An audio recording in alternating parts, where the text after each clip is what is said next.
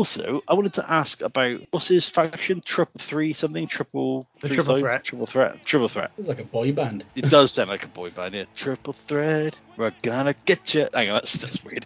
Um, Boy bands in general didn't used to say their name like hip hop artists. Backstreet's back, Tinky. It's true. It's true. So, uh, yeah, triple threat. We're gonna have a good time. There we go.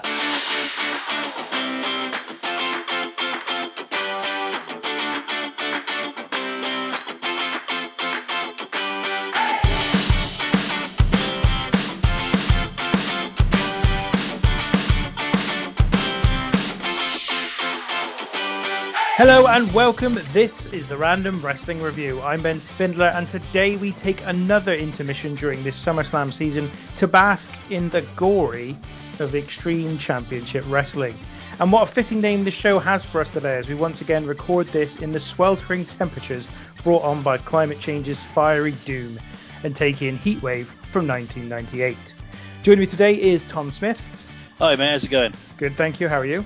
Yeah, very good. I've got my uh, my double wide, double deep shaped sex toys to get extreme today. So we're gonna go we're gonna go for it. And um, can you do me a favour though for the rest of this uh, rest of this podcast, Tinky? Whenever you say heat wave, I want you to say it like Martha and the Vandellas, if you could. I don't think I'm going to be able to live up to that, Tom. Heat But, uh, and also we have with us Matt Roberts today. How are you doing, Matt? I'm good, gents. How we all doing? Very good. There's the John Cena uh, salute again for all those uh, listeners out there who can see you doing it. There's there's a Very- consistency to it that I just love. Well, it Yeah. was, it's very prompt this week because he was uh, he, he was in Newport, so Was he? What the fuck was he doing in Newport? he was at Wales Comic Con. Ah. I was going to say there's no other reason to go to Newport, is there? I, I tell you what, I must admit, I started watching the film Suicide Squad that he was in, And and you go- I didn't finish it because I didn't think it was very good. But he was very good in it, I must admit, as Peacemaker. Very entertaining, very charismatic. He's, he's not a bad actor, to be fair, in certain roles. I think the bar is probably quite low, but still, he was still quite good. Well, today we are on episode 82 of this podcast, and that means our archive is starting to bulge at the seams and in the crotch. And we have all manner of treasures in our back catalogue for you to explore. Maybe you are looking for prime attitude era content, we have it in there. Or you want to take a trip back to the mid 1980s, that's also available. Perhaps you're bang up for some Russo era WCW, or even looking for our unique perspective on some more up to date events. You can find all of the above and much more on all good podcasting apps. So t- today, guys, ECW Heatwave 1998. I hope you watched the right show. I did. We did. I checked about four times thinking, and I don't want to go too far into this, but if this is the wrong fucking show, Yeah. I've got to watch something else, I'm going to be livid. I had the same. I had the same thing. I started watching it and got through the first match, and then thought, oh, I better check. I better check this. Not just because I don't have the time. I just didn't have the time to watch another show on top of the one I was already watching. So I'm very, very pleased that we all got the right one. Before we get into that, I've got no topic today, so I don't know if anybody else has got something that they wanna they wanna bring up or something that they've uh, noticed or that they're interested in that's going on in the world of professional wrestling, or just generally uh, have a little chat about anything really. Here's something I was, I was wondering about. I don't know if you guys have spoken about this last week. Obviously, the episode that dropped as the, at time of recording was the, the uh, fully loaded 99 with myself, Matt, and Old Man. We kind of discussed the uh, the Vince going of it all, and obviously because I only do every other episode, I don't know what you guys talked about last week in your in your talking points. But I was wondering, has anybody been remotely more interested in WWE since the big guys fucked off? So from from my personal perspective, I've been slightly tempted to watch some stuff, but haven't done. And I think I may have mentioned this maybe last week. I am tempted to watch WWE on a four week delay because that's when it gets on the uh, network, and that's when I can sort of pick and choose when I want to watch it, and I can watch it on my phone as opposed to like having to be in front of a television and watching it on record from for the Virgin box we've got. So to me, it gives me a little bit of flexibility. I could watch it on the bus if I want to, and I thought, oh, I could watch it on a four-week delay just to see if it's any good. Um, because I don't really see a lot of spoilers, to be honest, for what goes on in WWE, and I tend to ignore most of it anyway. So yeah, I just thought that was a, that might be might be something I do, but it, it will be entirely dependent on how I feel in a couple of weeks' time when we get to four weeks after the first Triple H Raw, which I think is sort of the day after SummerSlam, I, I would imagine.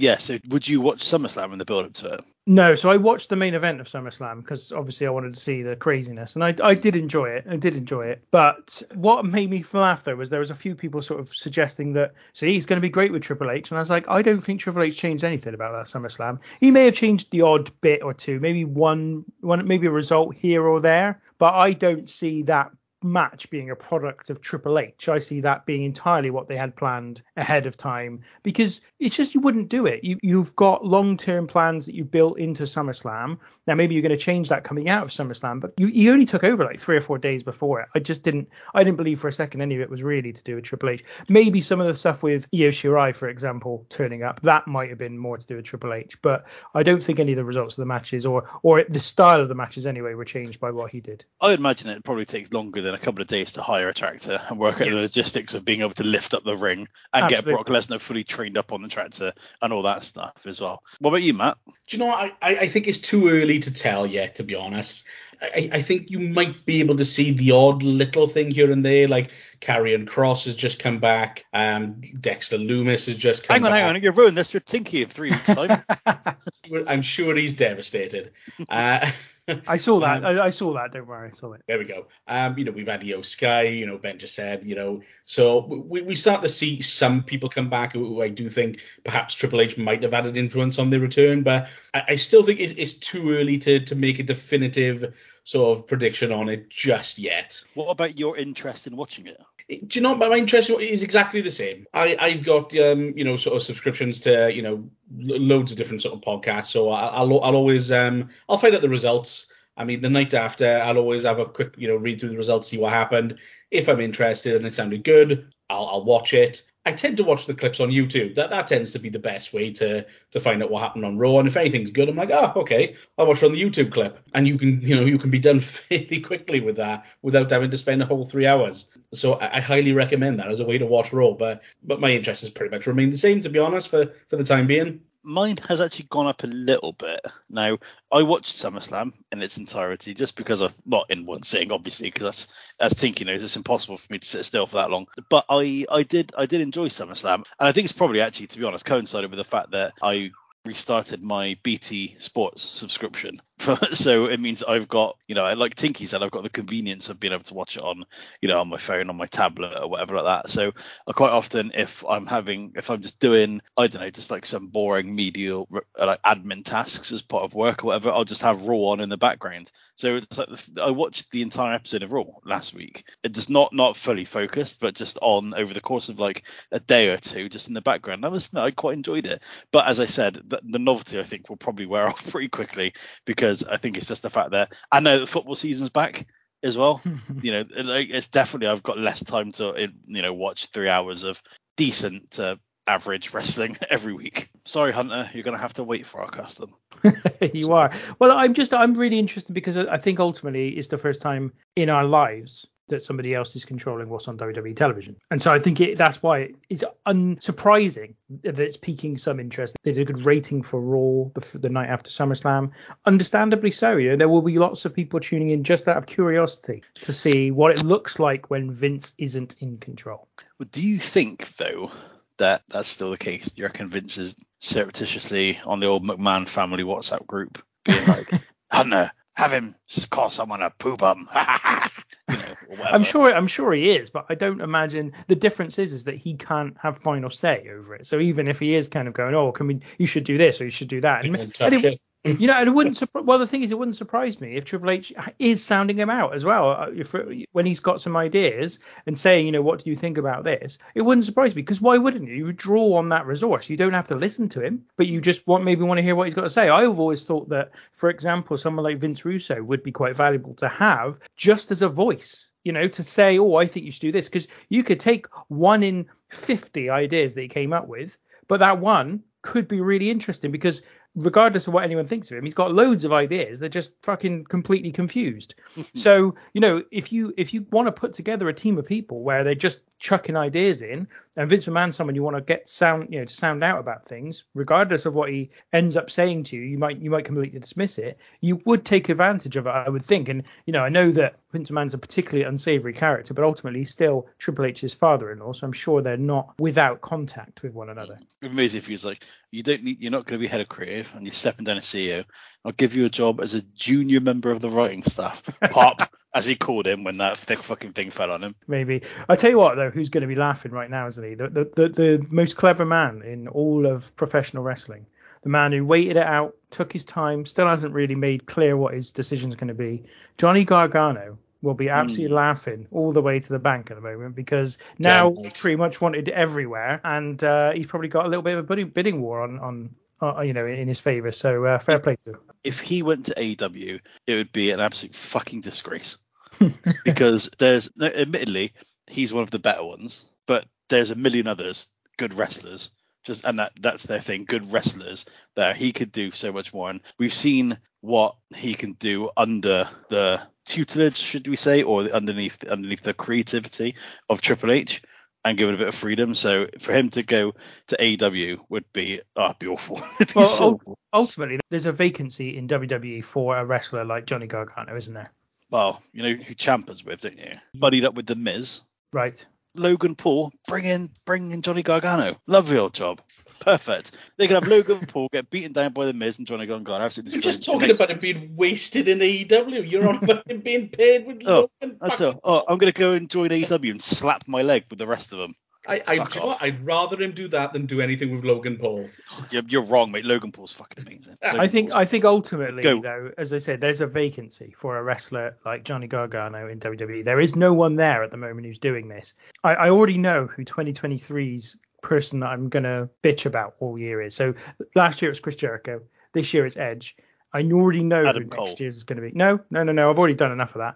It's going to be someone else, but I know it's going to be. But Johnny Gargano would fit perfectly in there as that vacancy, in that vacancy as the as the wrestler of WWE. So let's get to Heatwave No, 1998. no, no. No. I want to try and figure out who you're going to be slagging off next. Yeah. uh, you'll have to wait until January, won't you? So, Ah. Heatwave 1998. What were our expectations for this one then? Let's start with you, Matt. Do you know what? I've only ever seen one ECW pay per view in full before, and that was barely legal. Of of all of all the shows to, to be able to have seen, that was the one, the very first. But do you know what? I I was looking forward to this quite a bit actually, because I remember particularly when I watched the the rise and fall of ECW documentary way back when, that I thought, wow, this promotion seems really bloody good. It seemed different and definitely different uh, to WWE. And m- to me personally, it felt more appealing. So I, uh, my expectations for this were, were actually quite high. Tom? Mm, mine weren't very high. I've watched that documentary, The Rise and Fall of the ECW, and it's magnificent. I've watched The One Night Stand, which I've said I absolutely love as well. Those are very much WWE productions. We've watched two ECW pay per views so far part of this podcast, and I've not liked either of them at all. I think they've managed to do a very, very good job of selling the idea of the cult of ECW as opposed to what it actually is. And I always felt like I should like it and I should appreciate it, but I've just come to the conclusion that I don't really. And I thought about that as as I was coming in to watch the show. I was thinking to myself, I don't really want to watch this, but I'm expecting a lot of sloppy, violent matches, but hopefully one, maybe two good technical, technical matches. Lots of unsavory attitudes towards women, and Joey Styles to be very grating on commentary. However, I went in with a positive attitude.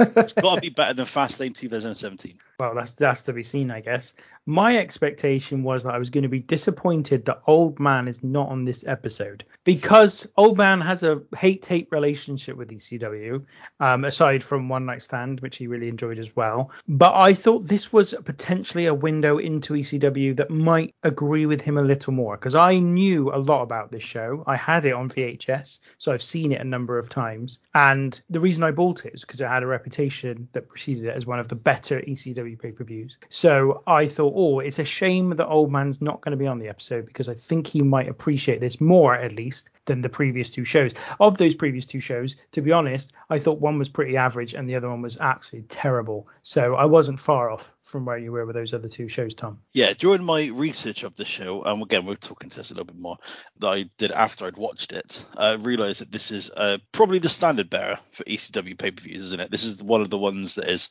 highly regarded as probably their best, if not one of the best. Yeah, it is definitely considered one of their best, I think. So, talking points. So, who wants to go first? Anyone got anything that's burning, you know, the burning desire to talk about? Yeah, so I I drew a lot of comparisons in this to ECW One Night Stand, and it's given me it's given me a bit of a different appreciation of the ECW One Night Stand show. I'm not gonna. I don't necessarily need to focus on any matches. But there are specific things in there that I wanted to kind of. There are a lot of parallels. You can tell. I think that when Paul Heyman was booking that show, he probably drew on a lot of things from this. Little things like um. Just think about the first match, for example, was Justin Credible with four people in his entourage, three people in his entourage, four of them in total, versus Jerry Lynn, which is the exact same thing that happens in ECW One Night Stand. It's he is actually Justin Credible, is one of the entourage, but it's Lance Storm and some other people. I can't remember who. And there's the Impact players effectively against against um, Chris Jericho. Uh, I one of my criticisms of the ECW One Night Stand was the fact that I thought it was really weird that it's a six man tag in the main event, but that happens in this pay per view as well. So and Tinky said at the time, I remember when we did the episode, you said that it was very much a uh, that's the sort of thing they did they would have these matches as their main events. So someone who's grown up to be conditioned as the title match generally being the main event on most pay-per-views, the fact there's a six-man tag after a title match I always find really confusing. So that kind of leads it into that a little bit. There's also a couple of other things. Obviously, there's a Mike Awesome versus Masato Tanaka match on here, which is one of the, the one at one night stand is one of my favorite matches ever. And I must admit, this has tainted that a little bit for me now. Because even though Tinky said in the past they've had this match millions of times, I've never seen it, which has meant the ECW One Night Stand 2005 match has lost a bit of its luster to me because it's just it's not the same match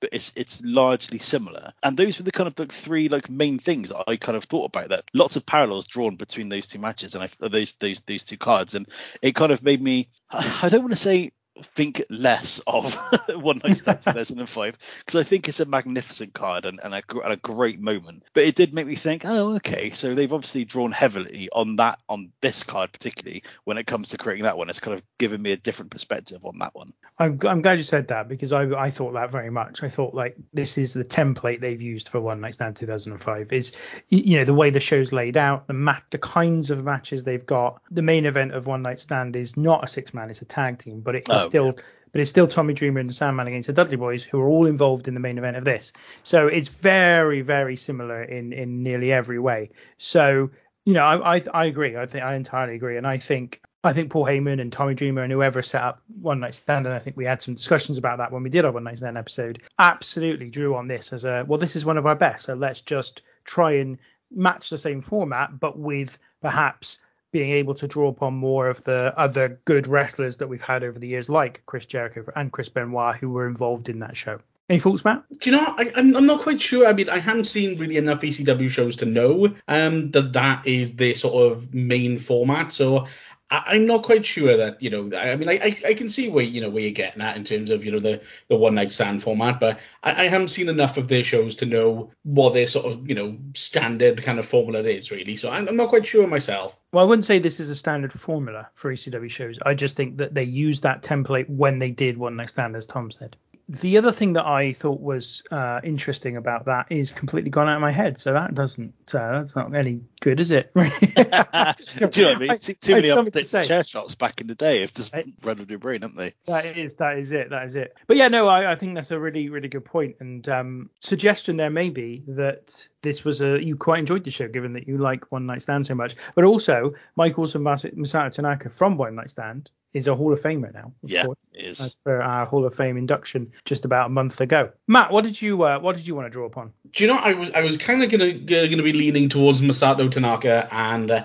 uh, Mike Awesome there, but I, I kind of feel like Tom touched on that a little bit, so I'll do something a little bit different. Let's talk about the Sandman, shall we?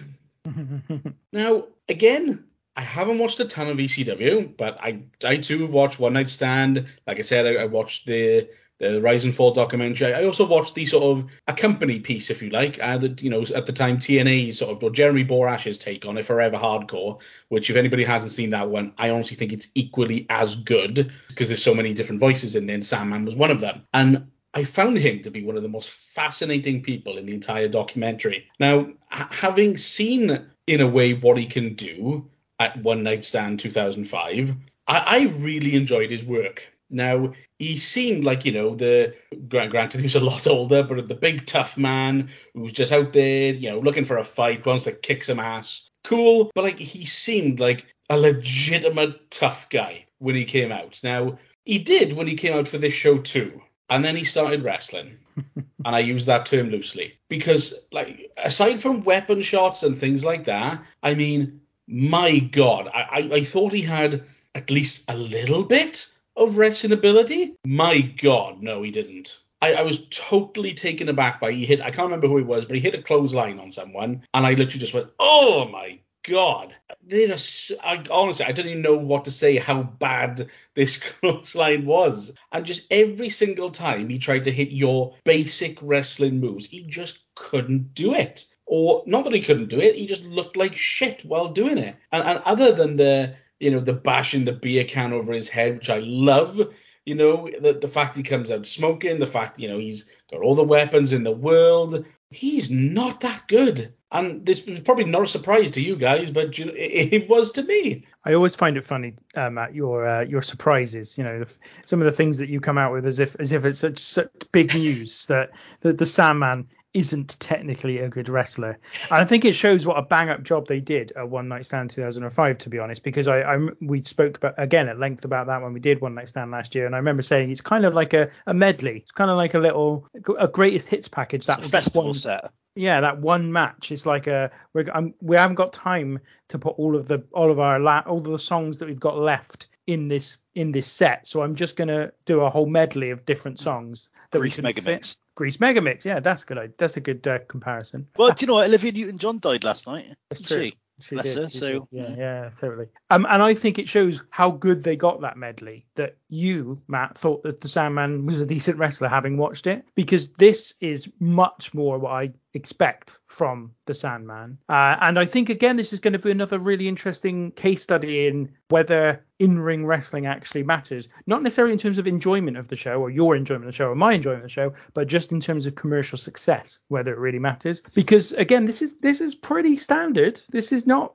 you know, this is not like, oh my god, that was a terrible main event. This is pretty standard for ECW. In honest, in all honesty, let's talk about the match for a moment. Let's actually list out what happened. So we've got the main event is the Dudley Boys, which is Bubba Ray D-Von and Big Dick Dudley, mm. and they are against the Sandman, Tommy Dreamer, and Spike Dudley in a street fight uh, the Dudleys are accompanied by Joel Gertner, sign guy Dudley, and Judge. Well, he's not Judge Jeff Jones by this point. He's just referee Jeff Jones. It's a 14 and a half minute match, and it ends when Bubba misses a splash on a ladder, and then Dreamer pins him after a DDT on that same ladder. And I thought it was the worst match of the night. Oh, I thought it was the absolute worst match of the night. And, and actually, I'll say this now. I think the quality overall dips all night long. So basically, it goes on one long trajectory down for me. That's not to say that the drop off was particularly big at the beginning, but by the end, the drop off is noticeable. And and this is just a this is just a mess of brawling and poorly executed moves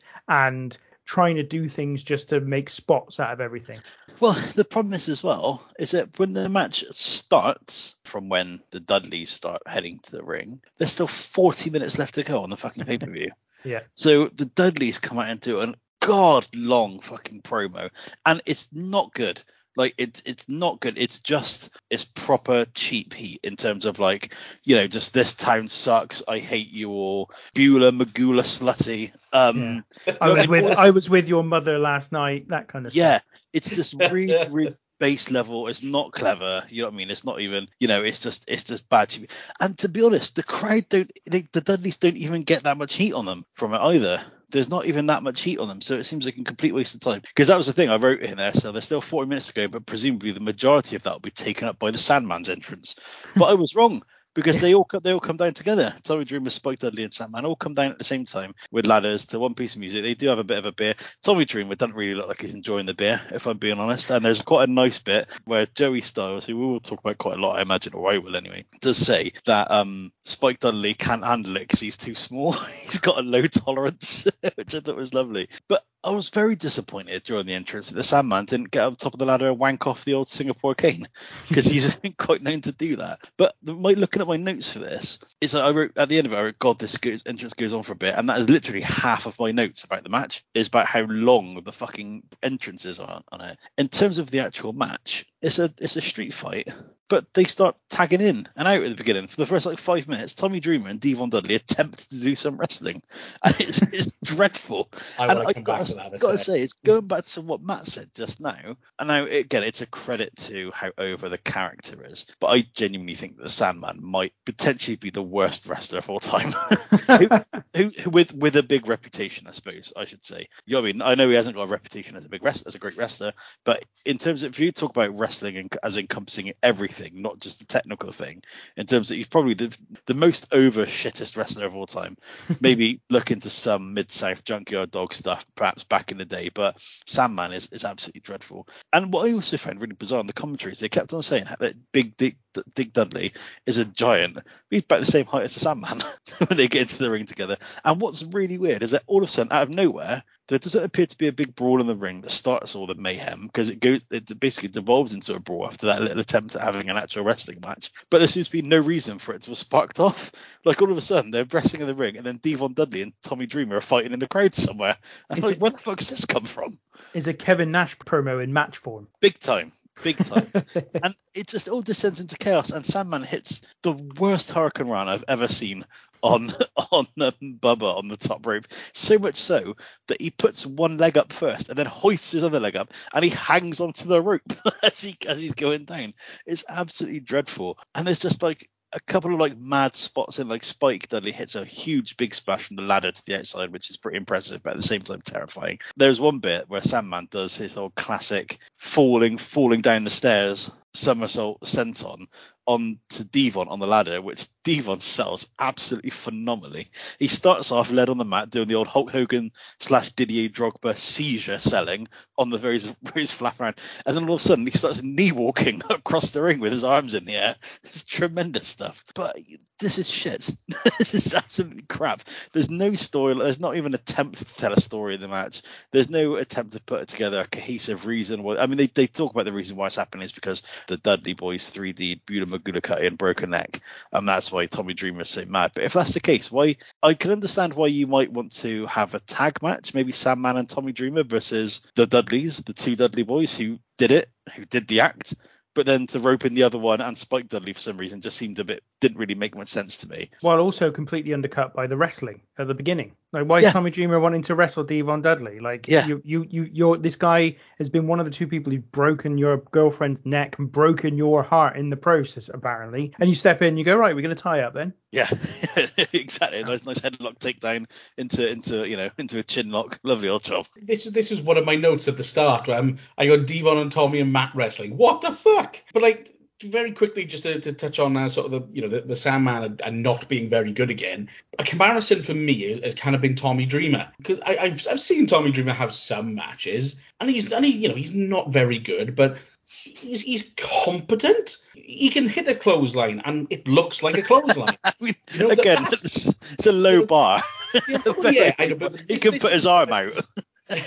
but this is what I was thinking of Sandman as, kind of like a Tommy Dreamer. But no, good God, no. I, I echo some of the points that you said in the match there. I mean, the, the, the promo at the start went on forever.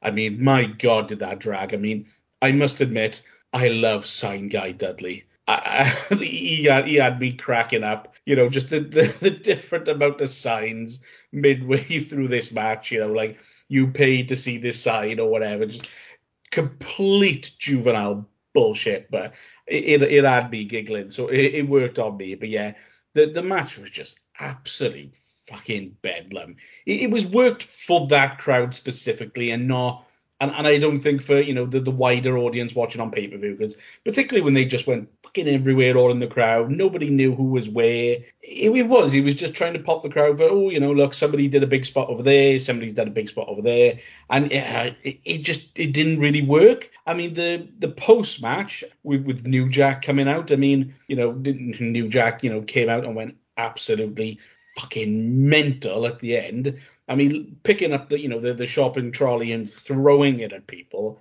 I mean, Christ, that's insane. that really sort of took me aback, and I always knew he was batshit crazy, so it was kind of cool to see that being confirmed. But yeah, as a match, I mean, ugh, it, it really wasn't pretty, was it? So a couple of things. So first of all, obviously Sandman, we discussed that. Yes, he's rubbish. Fine. But it's amazing what they were able to get out of him. I think he was a three-time world champion in the end in ECW during a period when ECW grew phenomenally quickly to an almost almost national concern. I wouldn't quite give them that lofty status to be honest, but they almost got there. They got onto pay-per-view, they got themselves a network deal, and in the midst of that climb, the Sandman not only was a three-time world champion, but also was featured very, very heavily. His entrance was obviously iconic, and that's what mattered about the Sandman. And it got everybody in the mood, and then he just hit people with weapons, and it got him through. To be honest, though, that's what I think about a lot of ECW's top stars in truth. I think the Dudley Boys are really interesting because I think they are terrible in ECW. I think genuinely one of the worst acts in ECW. I don't understand. I don't know if it's revisionist history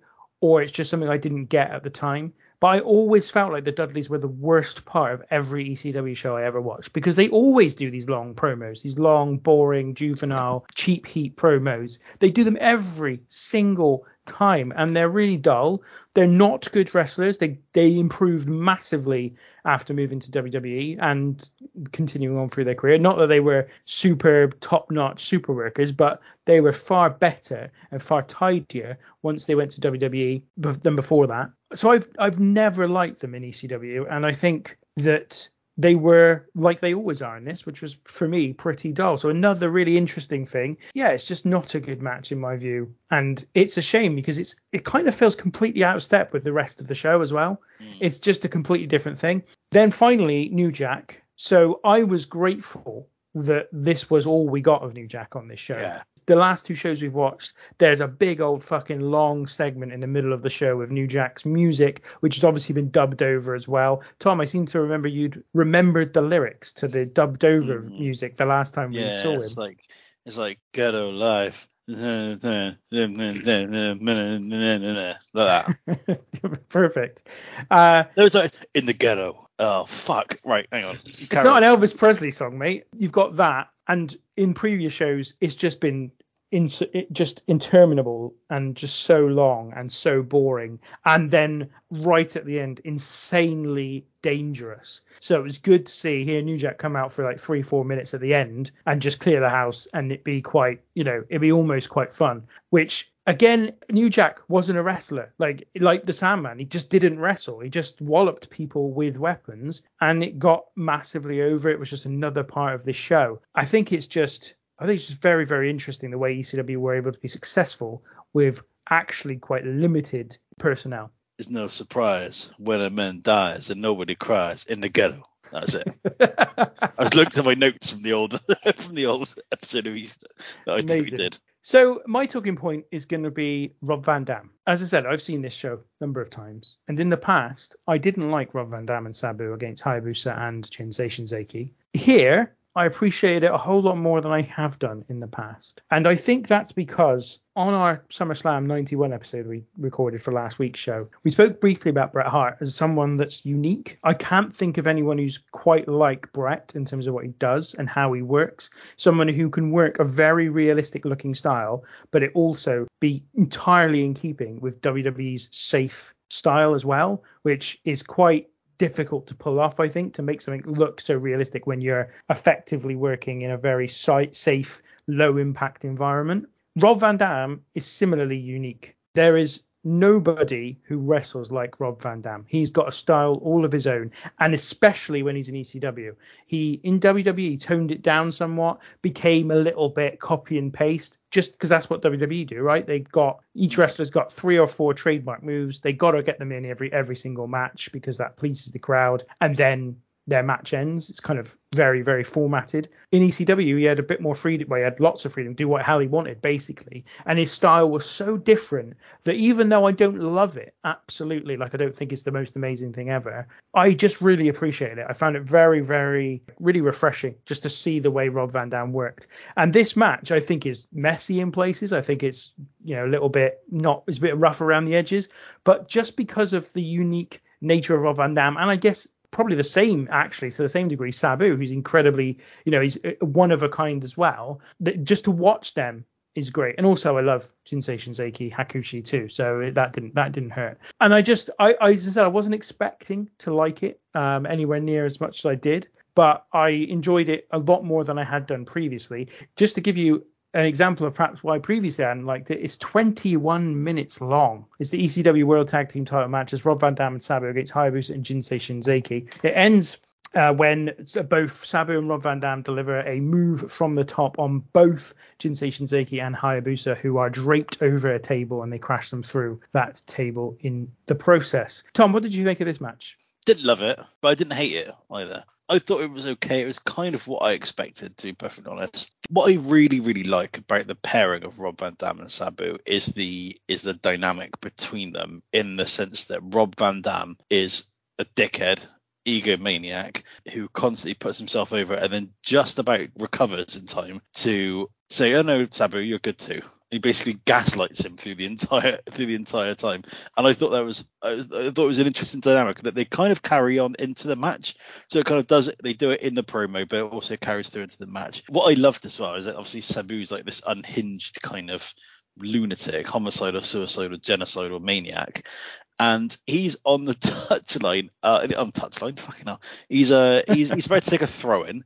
Um, no, he's uh, he's on the the apron, and he is just like pacing back and forth, trying to grab at stuff. He tries to grab the referee at one point. He's trying to swing at people, and he's constantly getting told. He, there's one bit where he like runs into the ring to get involved, and the referee has to like tell him to get away and everything. That was just really nice because I like the fact that he's obviously like a bit unhinged and he acts like it on the apron. I like you, Tinky. I mean, I haven't seen. I've only seen a very few matches. I, I'm gonna say I'm gonna call him Hakushi and Red Trousers just to let you know. But um, I liked, I really liked Hakushi. What little I saw of him in in WWF, I mean, ultimately, his main thing is a match against Bret Hart. So you know, I've got to hold him in high regard in that sense. But there's a couple of really cool spots that he does. He does a really cool like rope walk where he walks across one rope and then across the other, which is great. He nearly kills Rob Van Dam with a drop kick to his back, to the back of his head when he's not paying attention. It looks like he nearly kills him, and he hits a wonderful like Pele kick I suppose, but he actually like spins up, like he spins all the way around. It puts old uh, AJ Styles to shame. And the same with with um, Red Trousers as well, Red Pants. he he does he does a wonderful German suplex at the bridge at one point in it. There's a great double team move from those lads where the Hakushi hits a power bomb and the Red Pants It's a beautiful 450 on on uh, Sabu, I think, is straight away. And this is really cool. Did you guys notice that Sabu gets a splinter at one point in the match? No, I did not. setting up a table, and you see him kind of go fuck hell, and he bites his finger. He's like clearly got like a beast of a splinter. But it's just it's a bit messy, it's a bit chaotic, and it doesn't take long for the match to delve into chaos going from the normal tag format into as you said like as i said like chaos but it was it was all right it, it was kind of exactly what i expected expected from it there's a couple of like i said some cool spots um there's a sabu mad splash into the crowd which it always pops the crowd but they don't spend too much time at there the majority of the chaos happens inside the ring which i do appreciate because i do i'm starting to find myself more and more thinking well what, what would this cost of living crisis going on in britain at the moment if i paid money to go to a wrestling match and all the wrestling was happening in the crowd and not in the ring, I'd be really annoyed. So I appreciate the fact that they the fact that they spent a lot of time in the ring. But overall, this was this was okay. What did you think, Matt? I'm really glad that you brought up RVD is a talking point. RVD has always been a really polarizing figure to me personally. I, I started watching wrestling around about 2001. RVD had just come in as part of the invasion and was super popular And for a time, I, I enjoyed him and and to be honest, thought he was quite cool as well. As time got on, I really started to dislike him. Partially because of what you mentioned, Benny, in terms of, and it might not necessarily be his fault, but the formula of his matches was very similar.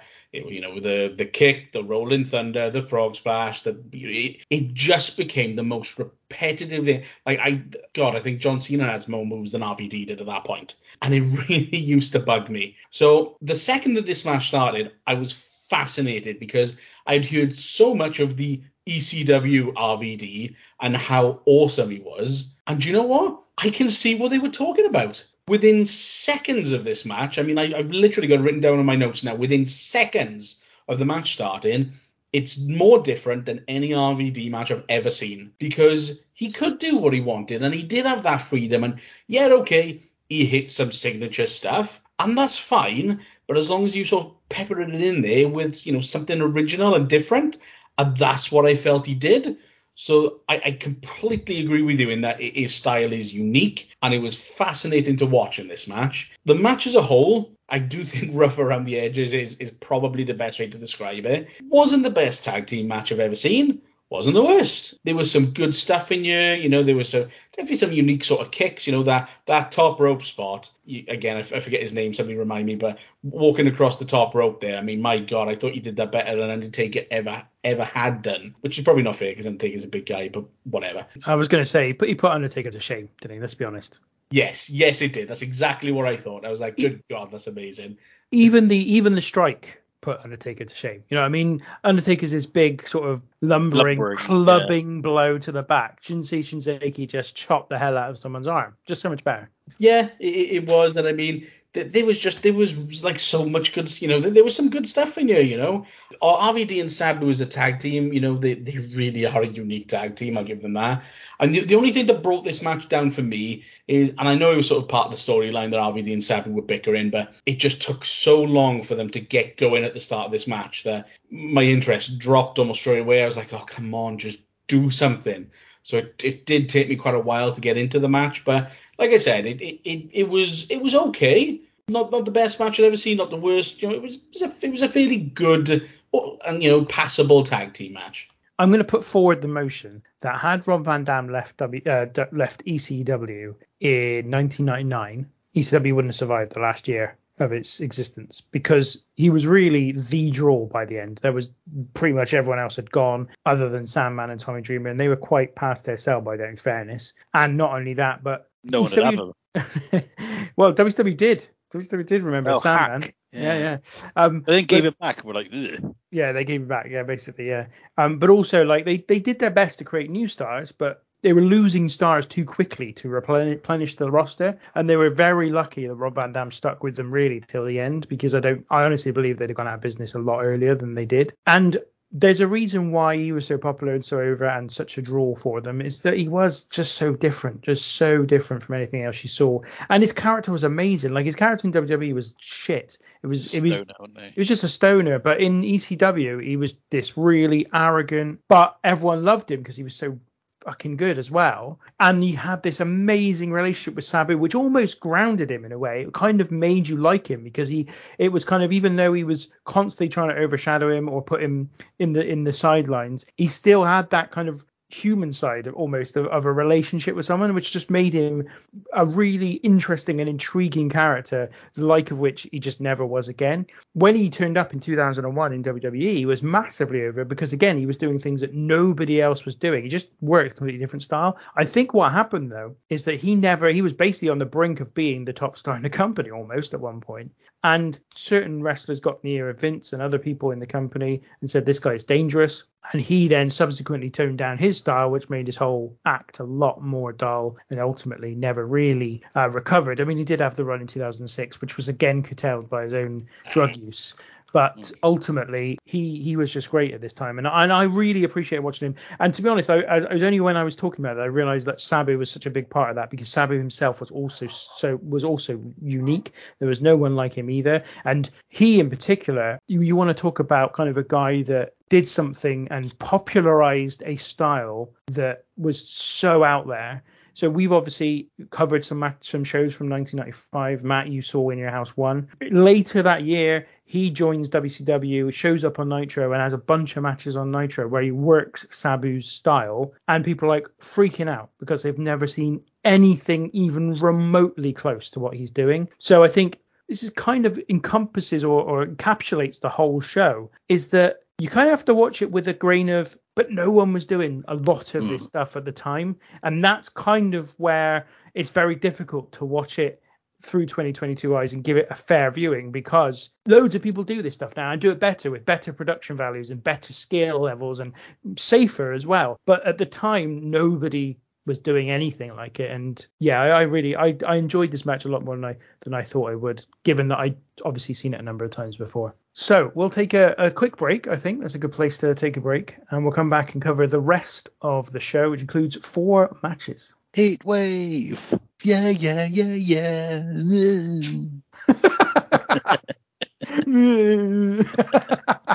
we'll see you on the other side. Heat wave 98, baby. Sensaki, Hayabusa, Kimaki. I don't care what your name is, Japanese superstars, but you're gonna be a big fat loser. Zero pay per view. Heat wave 98 is Mr. Monday Night. Daddy and Sabu, that's the superstars. You gotta pay tonight, brother. Come on, Fonzie. I mean, we're here. Relax already. We're here because Mr. Monday Night brought us to the top, right? Like I said, I was going to, Sabu. Already worth the money they spent on tonight's pay-per-view event. It's Rob Van Dam, everybody's favorite, and you too, Sabu.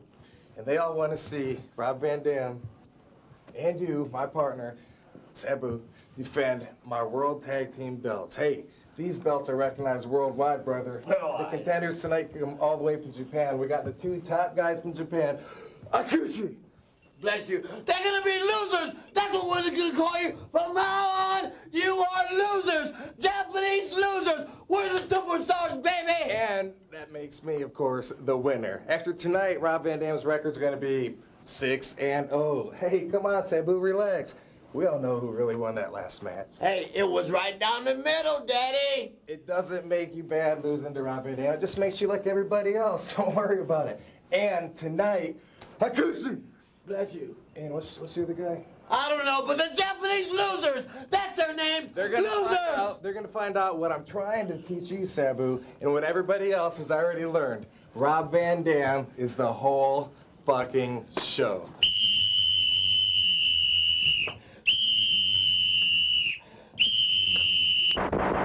Okay, welcome back. So as I said, we got four matches, and before we went away, Tom sounded a bit like a bins wrestler briefly. I did, I did. You always need to, you always need to keep an eye on them. Because I tell you what, I was thinking the other day. Who was I thinking about the other day? Oh, do you know? What? I was just thinking to myself about Drew McIntyre. I was thinking of the Clash at the class, Castle, which I've been thinking about quite a lot. So everyone needs to remember that he's just a clean shave away from being a bins wrestler again, isn't he? He's a clean shave away from being yeah, bins, bins, bins, bins. uh, it doesn't make any, it doesn't make any sense. Uh, if anybody's wondering and doesn't know what he's talking about, it makes no sense. There's no explanation that makes any sense to that stuff. so the ECW Heatwave 1998 show begins with Joey Styles kicking off the show in customary fashion. His co-host for the night is Shane Douglas, and he's the uh, color commentator with Joey Styles on this one. He comes out and says, "Cut the fucking music." The music that is once again dubbed over, which is a shame. This is, I think, this is also another major problem with these ECW shows. Time. Watching them is you just can't. You've got all the dubbed over music because they're using licensed stuff, and so it, you just don't get the same feeling from it all, which I'm sure would infinitely enhance New Jack and the Sandman's appearances on every show that they're on. When Shane Douglas came out, I was like, oh god, because I, I really detest Shane Douglas and I really don't like I really detest Joey Styles, and I was like, oh Christ, this is gonna be awful. I love both. so Douglas says he's excited to see Bigelow get his hands on Taz and says Bigelow has promised to put Taz through the fucking concrete floor. There is then a show your tits chant to mm. your point, Matt, a few weeks ago about a crowd that does that. Well, ECW decided to go there. I wanted to talk about Shane Douglas because I also equally dislike Shane Douglas, but I think he's an excellent commentator. Yes. I think he's an excellent analyst. What's interesting here is throughout the show, he plays the character as well. So there's the match, the tag team match we've already spoken about. He doesn't doesn't say very much, but Joey Styles covers for it by saying that he's effectively writing out loads of notes about all of the people in the match because he's scouting them because they're all potential challengers to his world title. He also during the Bigelow Taz match gets heavily invested in it because he wants he wants Taz to be to be defeated. But when he's not in character, which I think is fine, to be in character for those is fine because that makes sense. But when he's not in character, his commentary is absolutely brilliant. I, I've always appreciated his commentary on this show, and he is just I I, I mean it feels like he's missed his vocation because I don't think he's much of a wrestler, but his his commentary is, is outstanding. like I said, I thought, fuck me, these two together is going to be awful. But I thought they were both very good because I do, I like I said, it still doesn't change the fact that I really dislike Shane Douglas and I really dislike Joey Styles. But on this show, they're both quite good together. But Shane Douglas is sweating profusely when he comes out. He, he must have been coked off his head in the back because he's just sweating up an absolute storm. There's one bit that I did think was a bit weird because um obviously um there's a bit obviously after the show your shit show your tits chant show your shits show your shits show your shits. So we'll have to get that one started at Clash of the Ch- uh, Clash of Definitely. Castle. Shane Douglas comments on Joey Styles' attire and he says, "Oh, my suit is double breasted like Francine." And then she grabs his face and just wangs him in between her boobs. You're not seeing Gorilla Monsoon doing that, are you? She said she says that I bet it didn't cost you six grand though, like these, and then shoves his, his face into her chest. Very much a moment of the time, I'd say. you know, literally like minutes in, and I was thinking, bloody hell. I mean, you, you can easily tell that how much of a focal sort of a focus point that sex appeal was for, for this crowd. It was so evident straight away. It was just funny. Again, it was you know all of this stuff because in 1998, obviously WWE was doing a lot of this stuff as well already, but they'd been doing it for years before this, and no one else had. So again, it's another thing which is difficult to see as a kind of unique thing to ECW now, but it was originally they were the only ones doing it. We then get the ECW standard intro, uh, which happens on our, every show effectively, before our opening contest of the night, which is Justin Credible, who is accompanied by Jason, Nicole Bass, and Chastity against Jerry Lynn in a 14 and a half minute match. And this one ends when Lynn sets up Credible on the top rope, but Credible counters with a That's Incredible, which is a tombstone pile driver from the top to win the match. Matt, your thought? This was a damn good match. And to that point, it was my match of the night. You know, I, I know you mentioned in terms of the show being on a bit of a sort of a slope, and I, I think it started right here. It started really high. Like I said, for me, this was the match of the night, and it slowly kept dipping throughout the rest of the show in, in terms of quality. I, it just kept going downward. I felt, but yeah, the the, the match as a whole is it was one of the, in fact, in, in one of the first of Justin Credible matches I've seen, and I've always been interested to, to see if he's any good, and at least based on this, he's pretty good. He was a good, good little worker. Jerry Lynn, I've always been uh, a fan of. I've seen quite a few Jerry Lynn matches. Love him. Thought this was really good. What was the one, the, the girl's name as well? Is it, is it Nicole Bass, the, the the big the big girl? Nicole Bass. I mean, I, I can only assume that was potentially their answer to Chyna at the time. It got to the point where it was a little bit distracting, where you know some of some of the you know her and I can't remember the other one. I'm terrible at this today.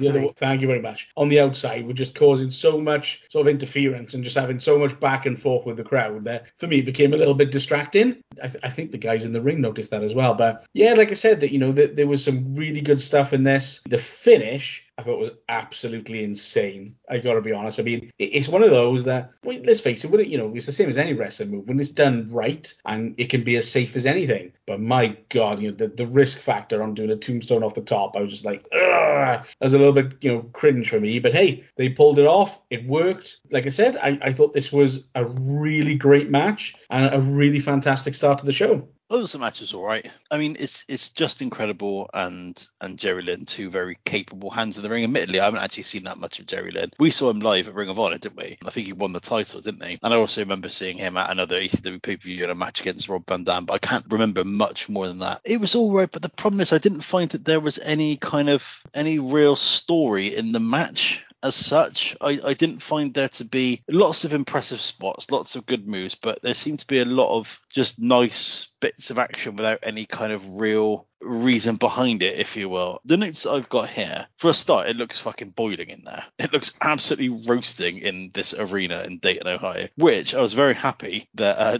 on commentary, Shane Douglas said, it's fucking hot in here. You can't imagine what it must be like going in the ring because these guys must be absolutely boiling. And I was like, well, that's vindication because I just thought that. So that was, that was quite nice to be vindicated by Shane Douglas. There is some nice chain wrestling at the beginning, and, and I've said this before on the podcast that my bugbear is when chain wrestling happens and then they both pose and look at each other, whereas Justin Credible looks visibly annoyed that he that he's just been not even necessarily bested, but that he hasn't been able to come out on top in that exchange, which is really good. There's about 35 power bombs in this match. There's an, an absurd amount of Power set out bombs tiger bombs? Yes, pa- Batista bombs. There's loads of Batista bombs in this match, um, which did get a little bit tiresome. But there's just these little bits that Justin Credible does that I really liked in the match. There was a bit where Jerry Lynn's in the in the corner, kind of like on the uh, like leaning on the bottom rope in the corner, and, um Justin Credible puts a chair like against him and runs into him with like a running knee, and then sells his knee afterwards. There's just lo- lots of these nice little touches that kind of get, go into it. There's a beer to the head shot from Justin Credible and Jerry Lynn where he grabs a uh, beer from uh, from a very very well placed beer in the crowd and hits someone on the head with it. And there was a really good bit of analysis from Shane Douglas in this when he's talking about Lynn, um, who's lighter than Justin Credible, not spreading his legs to get more leverage on the pinfall attempt, which I just thought was brilliant. I thought it was brilliant. There is an impressive hurricanrana off the top to the outside through a table. But at this point, I'm kind of thinking to myself, this is the first match. Like, we're going to see so much more of this, so many more people going through tables. But then again, it's ECW, so you kind of got to expect that. But there's still women getting hit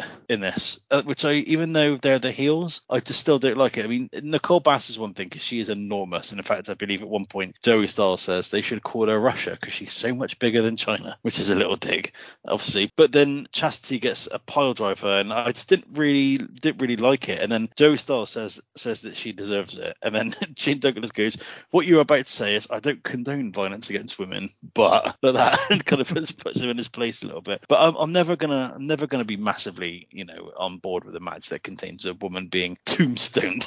you know what I mean? Like it's a pretty pretty heavy move to hit on someone. And speaking of tombstones, that fucking tombstone off the top rope is mental. And I know you kind of covered it, Matt, but I was watching. And I was like, that's so fucking dangerous.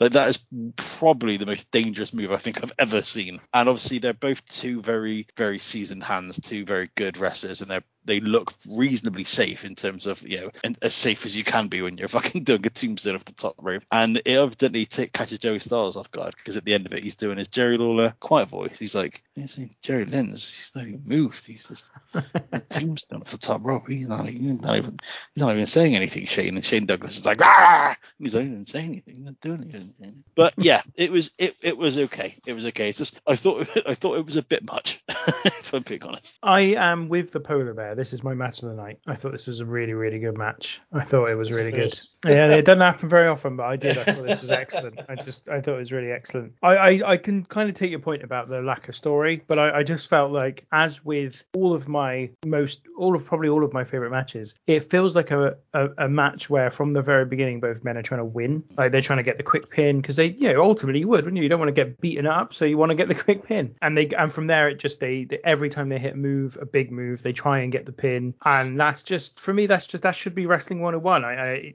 I think it and it angers me.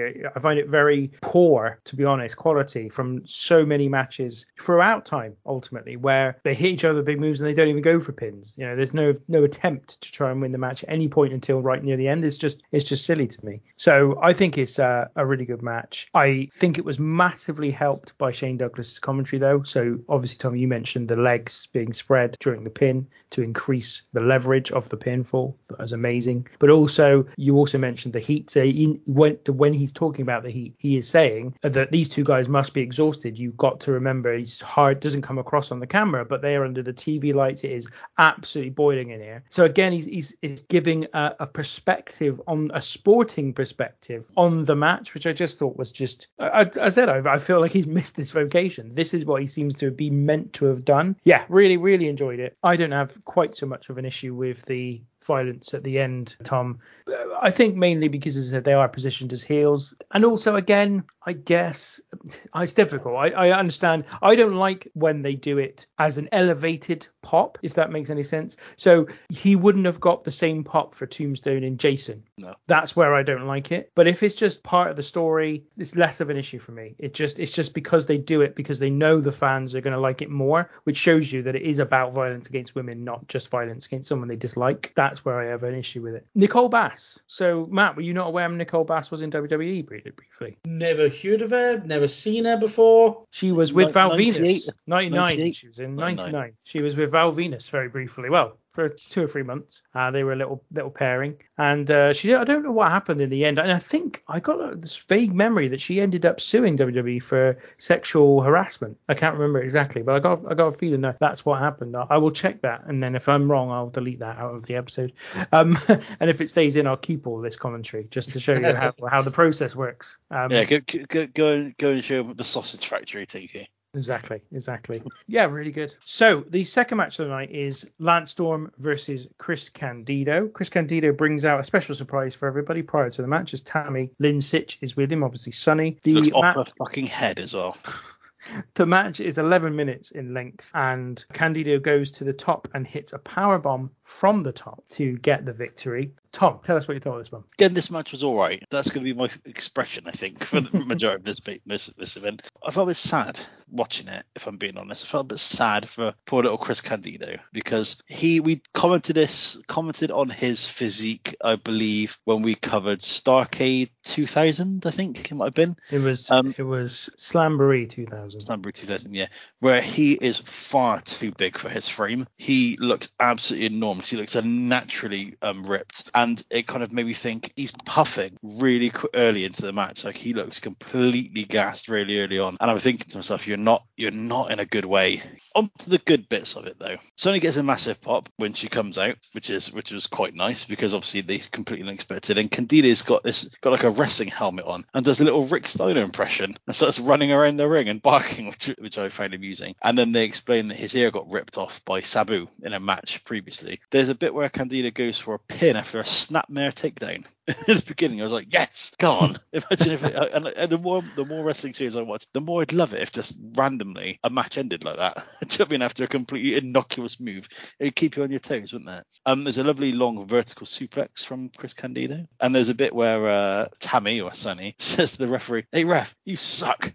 and Shane Douglas finds it incredibly amusing on commentary. it's a lovely little laugh at it. But again, there's more diving into the crowd. Second match of the night, Lance Storm does a crossbody off the top rope into into the front row. But one thing I will say about that, a move that Lance Storm does, he hits a spinning heel kick off the top rope, which is a thing of absolute beauty that would make Viscera jealous. No, no, no, no, no. Viscera is still the best. No, no, no, no, no. It bins, bins. Spinning ass kick. I was going to say Anyway. the spinning ass kick. Yeah. um, but there, again, there's about 35 Tiger Bombs in this match as well. And I was like, I've just seen that in the last match. I was thinking to myself, there's a slightly toned down, less intense, interesting version of the last match until Tammy gives Chris Candido uh, uh, some bag, I've written down here, some coke, which Lance manages to get in Candido's eyes, uh, who then punches the ref. lovely. That's really lovely. At that point, Lance Storm goes to the top rope and Tammy starts rubbing Lance Storm's bum very tenderly. Starts sexually assaulting him. Yeah. Yeah, and then then crotches him on the top rope. The referee, who's still kind of recovering, is staggering around, and then Chris Candido tries to roll up the ref, which is absolutely amazing. And on his way down, he accidentally grabs Tammy's top and nearly pulls her boobs out. and it's just like I was like, this is absolute comedy gold at the end of this match, which I was not expecting. But that bit in the match, that, that I was just I was chuckling to myself about that for ages. And yeah, the, the win again is another mental move where Candido hits Lance Storm with a powerbomb off the top rope, and I was like, Christ Almighty! Like I, I, it was one of those things where it happened, and I was like, if he fucking kicks out of this, then I'm going to be livid. Thankfully, he didn't. I think that kind of little bit of slapstick comedy at the end of that match is earns this match of the night for me. despite, despite it being a little bit of a toned down version, it just I just enjoyed it. Rolling up the ref is magnificent, and also it's that fucking annoying John Finnegan who counts too quickly. That's my end. But anyway, that's my match of the night because of that little bit of comedy gold in there. This was a good match, right? It, it dipped for me quality wise. It dipped just slightly compared to the first one. But before I go anywhere near the match, there was a sign in the crowd that immediately made me think of all of you guys, and I had to share it with you. I don't know if you saw it, but there was a sign of this saying Bret the mid carder Hart. And I just burst out laughing and I thought, oh, I'm gonna have to share that, aren't I? I think that's I think that's in fairness true at the time. He was hmm. pretty much in WCW mid carder. He should never have been, but he but he was. When, Candido came out at the start, I mean, my, my notes pretty much were, good God, he's quite roided up. Um, he was clearly looking massive, which was a little bit uncomfortable to see, but I think we covered that anyway. But it, like I said, that this was a good match. I mean, to, towards the start, there was a was normally a spot I really don't like is when guys go back and forth with chops. It, it depends on how it's done. If you just sort of stand there and you know, I hit you, ooh, that hurt, right? You try and hit me harder, ah, that really gets on my nerves. But the way they done it was a little bit better than that. It was like they were trying to get the better of each other, and it wasn't just I'm standing there and taking it. So so that was good. The, yeah, there was another load of power bombs in this, which who knows if they're power bombs or tiger bombs. You'll have to ask Joey Styles. There was you know there was loads of other good moves. I mean, one thing that I did think was uh, a little bit not the best was Lance sort of suplexed Chris Candido from inside the ring outside, and Oof, yeah. yeah, it was just having no mats on the floor is something that pisses me off. Like, I, okay, I mean, I, listen, I, I don't know, it could be a cost issue. It was ECW for all we know. Um,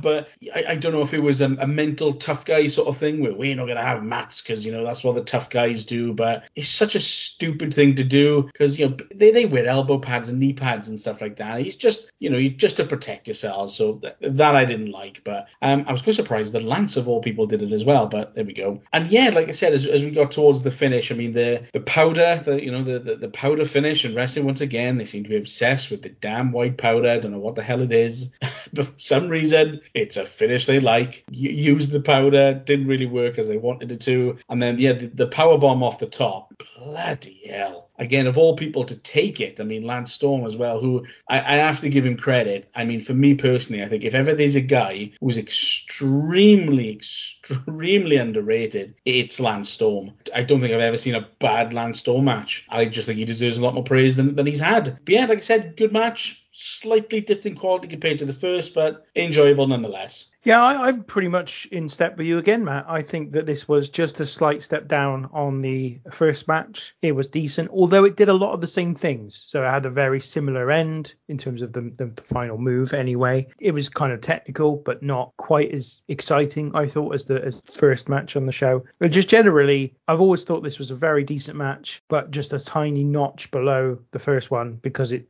effectively apes exactly the, first one, with the exception, as you said, Tom, of the excellent comedy bit towards the end with Candido rolling up John Finnegan and doing it, John Finnegan doing it really in, inexpertly as Yeah. well, like basically just not knowing how to take the schoolboy that uh, Candido gave him. The mats, I want to address that for a second on the outside. So this isn't a rare thing for independent shows to not have mats. I'm assuming that is a cost. That is a cost decision. And you've got to remember that ECW by this point was only about five years, six years old, five, six years old. So it probably was still a hangover of the fact that they were they didn't do it when they first started, but then probably also became part of the stylized ECW way. And as you you heard Joey Styles talk about, oh, we don't have mats here and all that kind of stuff. But I think it's just again, how can we show that we're more real than WWE and WCW? And it's funny that because I remember at the time people talking about ECW before anyone anyone at school had seen it. I remember some people saying, "Oh, that's supposed to be real. That ECW, that's supposed to be real." They'd actually convinced people that there was almost like a real fighting league that did wrestling like uh, and, and that was ECW and that was I think very much a conscious effort to do that to say look, let's sell the idea that oh that WWE stuff's all a bit cartoonish but that ECW man that's crazy shit over there. They're they're properly killing each other. So you know I don't I don't hate it but I I- but I think maybe avoid the spot where Candido basically takes pretty much a flat back bump from the top of the ropes because he's coming down from a suplex onto that concrete floor and falling very very hard indeed because that didn't look nice at all. Absolutely. So yeah, that's where I, that's where I was on it. But uh, so far for me, two good matches in a row, and I don't think necessarily typical of ECW to have this kind of match. The first two matches on the show, maybe maybe not untypical, but th- the the fact that they were very similar, I think, is not typical. They don't they don't wouldn't usually do this. I think you'd usually find that they'd go from maybe the Justin Credible Jerry Lynn match to maybe a then lucha match. That's more like the trajectory of an ECW show. This was a bit different. So at the commentator's position next, Styles To, to get the, the commentary covered. Sorry, yeah, yeah. At the commentary cupboard, Styles introduces something that happened earlier in the parking lot. New Jack is cutting a promo on Jack Victory in front of a bunch of fans outside the arena, and uh, then Jack Victory shows up, uh, but the Dudleys then also turn up in a car and attack New Jack from behind. Then Axel Rotten, Balls Mahoney, and a bunch of security guards also show up, and the heels drive away. Styles then announces that this is the reason a weapons match between New Jack and Jack Victory won't happen tonight. And at this point, I'm very happy that we didn't get the weapons match between New Jack and Jack Victory. I didn't think a match was going to happen, but I still thought some kind of long, protracted angle that was going to take about 20 minutes was going to happen. So I wasn't quite relieved at this point. That being said, I quite liked the kind of chaotic kind of situations around it. So Joey Styles kind of says, "Oh, I didn't think we were going to show this earlier." Yeah. You know what I mean? It just kind of adds a little bit of like chaos to it. And I couldn't really tell what was going on during this kind of the assault in the car park either, which I thought was was done quite well because you couldn't really tell what was going on because there are so many people involved and so many fans around and stuff. One thing I did think was a little bit weird, which did make me judge someone a little bit. I don't know who I'm judging. I'm judging some child's parents because there's a really young kid stood next to New Jack whilst he's cutting his promo, and I was like, this show inappropriate for that kid. No way, nowhere near. And I was so that person's parents are going on my cunt of the week list, whoever they are. I don't keep a record of that, so you'll have to keep that as a mental note, Tom. Also, we get my MVP of the week in this one as well, which is Jack Victory for sparing us a New joke match. I think that's fair. I think that's fair. By the way, I should say that my MVP is Shane Douglas because I just think he's just brilliant on commentary.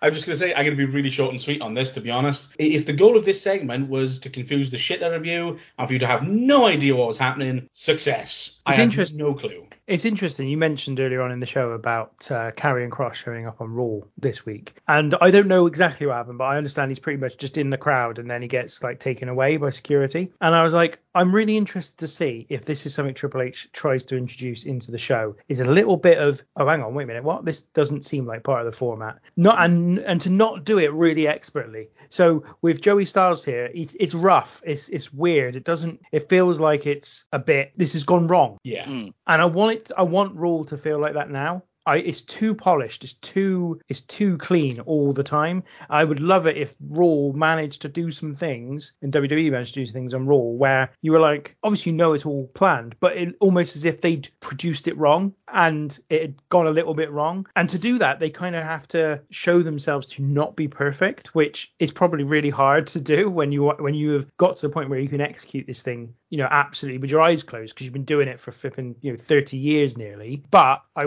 I'd love it if they if they got to do some of that stuff and and almost almost did some things that other people weren't expecting, so that they then reactions were natural and and that they were it would feel then much more kind of ad hoc and spontaneous, which is just something Raw has not felt like for years and years and years. Even though it's not for me, I can see the appeal behind ECW. Hmm.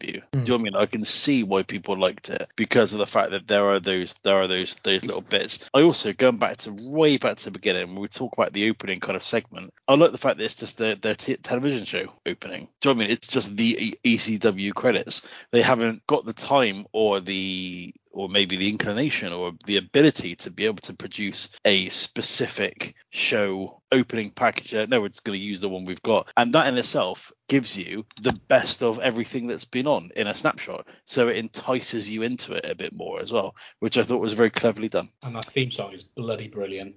And, and it's got Paul Heyman on it. It's, it's amazing. When I realised that was Paul Heyman going Extreme Championship Wrestling, I was like, that's amazing. And we'll talk about someone singing their entrance music later. Oh, I look forward to that. So next up, we get backstage promo with Bill Alfonso, Sabu, and Van Dam, where Van Dam very much does what we uh, talked about earlier on, where he's kind of undermining the importance of Sabu whilst also saying to him, "And you, Sabu, you're great too," all that kind of stuff. And meanwhile, Van Dam keeps sneezing the word Hakushi um, as a kind of a diss, I suppose, to old Jinsei Shinzaki, who had previously performed as Hakushi in WWE. And also you get um, Bill Alfonso just constantly going, Japanese losers, Japanese losers.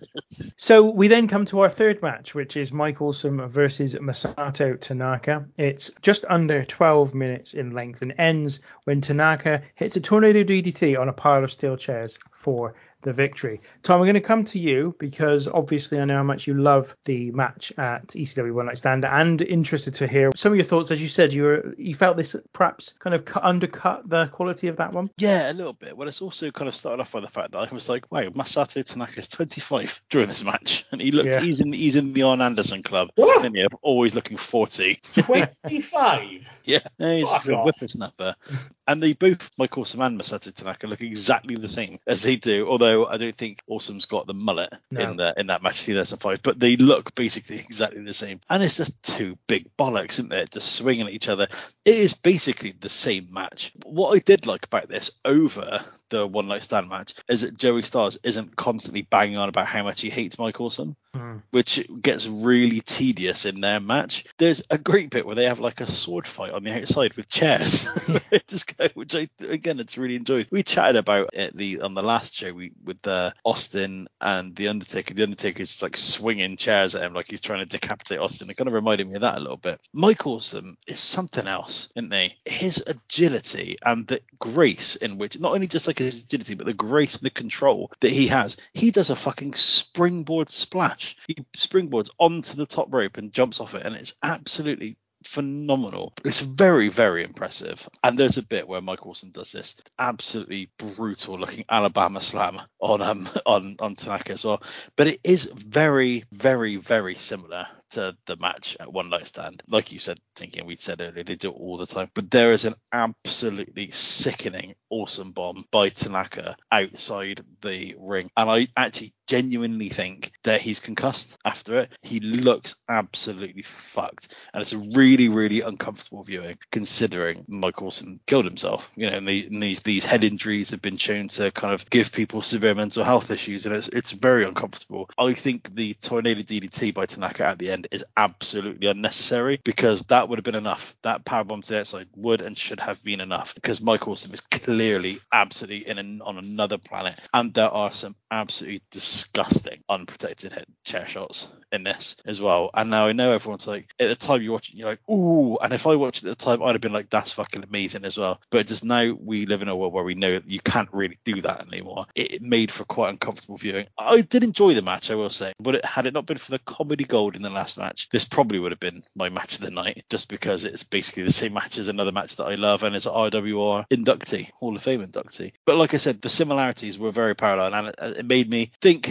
not less of the the one night stand match, but it made me feel that it's not as special as I as I thought it was. Well, I mean, he Joey Styles says on commentary that the feud between them began in 1994 in Japan. Mm. So effectively, by one night stand, they'd have been having that match for 11 years. Yeah. And they they must have had it at least four or five times in ECW as well. So they were very familiar with each other, and this was their match. And it was actually, you know, I, I think it's worth saying this that was not a rare thing back in the day for two people to have their match that they toured. You know, it was less about the the draw of them as individuals. It was the draw of their match. You know, that's just what did happen when the wrestling was much more regional, and when even later on when it became in, when you were on the independents, that people would have their match and people would want to see that, and that's what mm, these two did basically. They toured the match. The one night stand match for me stands out because I feel like there's a I don't know. It, uh, maybe it's just because the whole show of One Night Stand prior to that point actually, and One Night Stand is very not ECW. I think it's quite hmm. ECW light. It's almost WWE produced ECW. Well, that's exactly they- what it is, isn't it? well, yeah, but like it's almost explicitly that as well. Like they're almost there's very little in the way of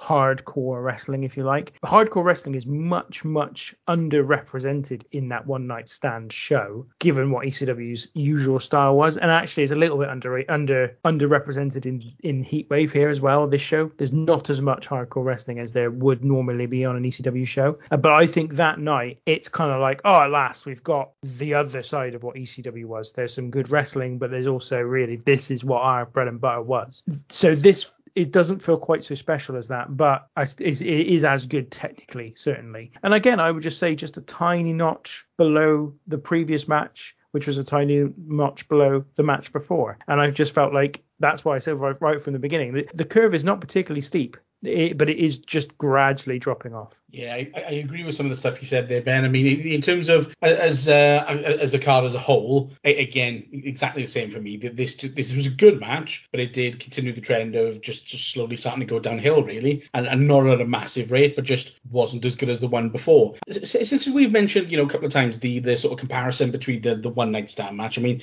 for me personally, the one night stand match was much better. Whether or not that was because the guys knew this was their one of their last chances to do that style match one more time and to really hammer the point home maybe that was the case. I, don't know. But like, you know, one of the things you mentioned, Tom, in, in terms of being, you know, uncomfortable with the chair shots, I, I, totally understand that. I actually felt compared to what I've seen previously, they were quite light, particularly comparing to the one night stand match. I felt and they whacked the shit out of each other in that to the point of if I watched that back, I think I'd find that uncomfortable. Mm. I, I didn't quite sort of see that in this match. You know, the the spot where, you know, Tanaka, you know, sort of ran at, you know, awesome with, with the chair and while he was standing on the apron. I thought that was a bit naff, to be honest. I mean, that's that's one of those where, hey, I'm gonna stand here and wait for you to come hit me. You know, that's nah. They, they could have done without that. And the the sort of the, the chair duel sort of thing. That yeah, that, that wasn't my cup of tea either. And I think Awesome slightly mistimed it. Like I think he like mistimed like one swing, so Tanaka slightly caught him a little bit. So he's thinking, oh shit, I've got to try and catch up. So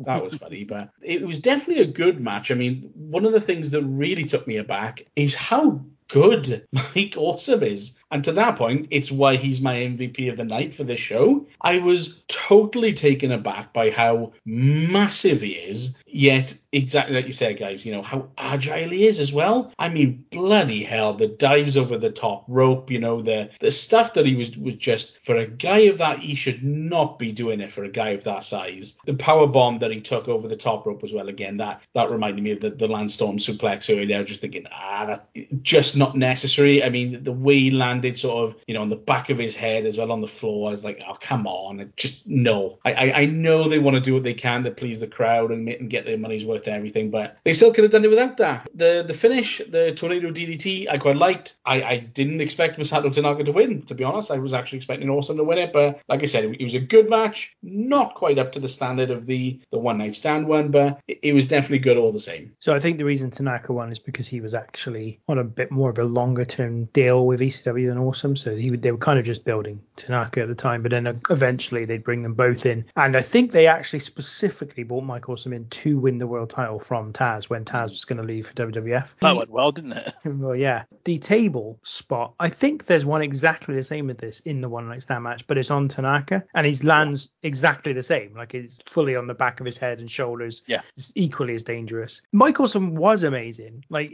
just the way he moved and and the I also like the the just the force of his dives. Like yeah. there's the splash when he comes down, it feels like a big old man has landed on another man rather than just a really well choreographed dive. It's just not, something not, about it. Not our old man landing. No, not, not our old man. No, no, no, no, our old man. That a big old man. That probably wouldn't hurt very much if old man jumped on you. Yeah. But yeah, in terms of uh, in terms of ultimate, just a big man just basically just falling on someone and causing the most damage possible. And I don't know what happened really because he signed for WCW and then they saddled him with some fucking awful gimmicks and I don't know what happened there. And of course he then went to the WWE and I don't know what happened there either. It just didn't, for whatever reason. I think he got labelled as someone who was dangerous to work with, possibly. i am sure I've heard somewhere as well that he might be like not a very nice person. So I think like he'd rubbed people up the wrong way. And like you said earlier, you got a couple of wrestlers getting in Vince's ear. You know, yeah. you can imagine someone being like, listen, this guy's sloppy in the ring. He's dangerous. But he's fucking prick somebody yeah, living in with a bad attitude, and then you know, yeah. that's all it takes. Then you know, back then, when they. Well, he's, he's also one of those guys that looked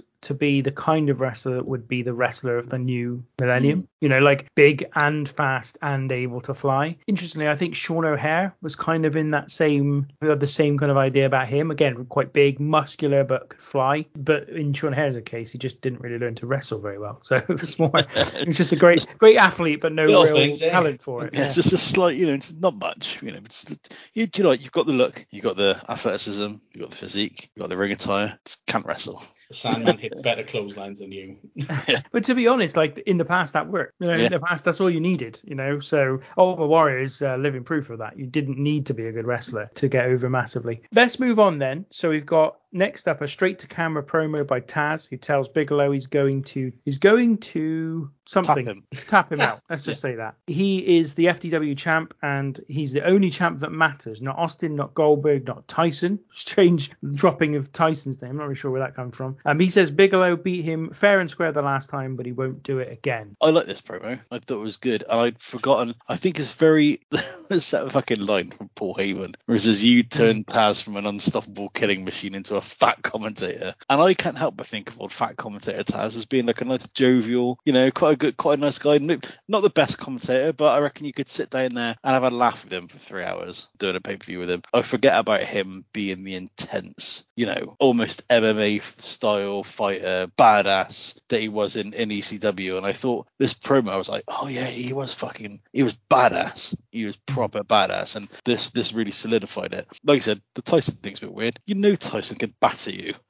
you know, I'd give you a run against Goldberg. I mean, Austin's got a bad neck. He'd be easy to beat up, I think, if you're Taz. And Goldberg, you know, he just doesn't really know what he's doing. But Tyson, you know, could absolutely batter you. So why are you calling him out?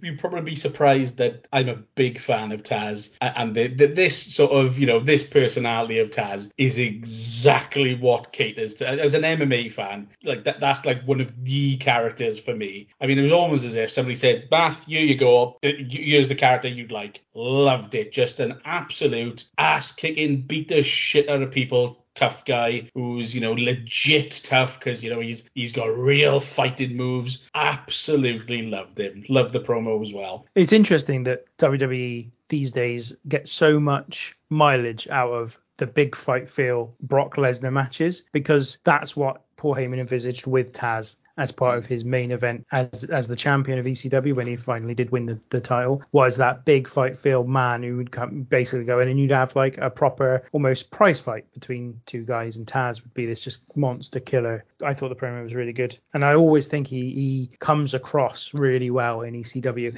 It's just it's it's really odd. I said like you go through this card and for me everybody who moved over to WWE, I think I'm I'm very quickly scanning the names again. When they moved over were less than what they were in ECW with the exception of the Dudley Boys. And the Dudley Boys just were shit in ECW, in my view anyway, and got much better and became much more productive and much more useful when they moved over to the mainstream, which is which is interesting. They they, they did it the right way around, as far as I'm concerned, because that's where the money was. I um did a bit of reading about the Dudley Boys earlier. I did not realise that D-Von and Brother Ray were not the founding members of the Yeah. Dudley Boys, and that the Dudley Boys were a stable that were a couple of guys who were part of Raven's flock, who then separated and were a bit of a comedy act until D-Von turned up as a heel, and then they all turned heel, leaving Spike Dudley as the one babyface. I thought that was really interesting. How have I never known that before? Well, I mean, it would have happened in the earlier days of ECW, so why why would you? know? I'm surprised that I've never heard anyone talk about it ever.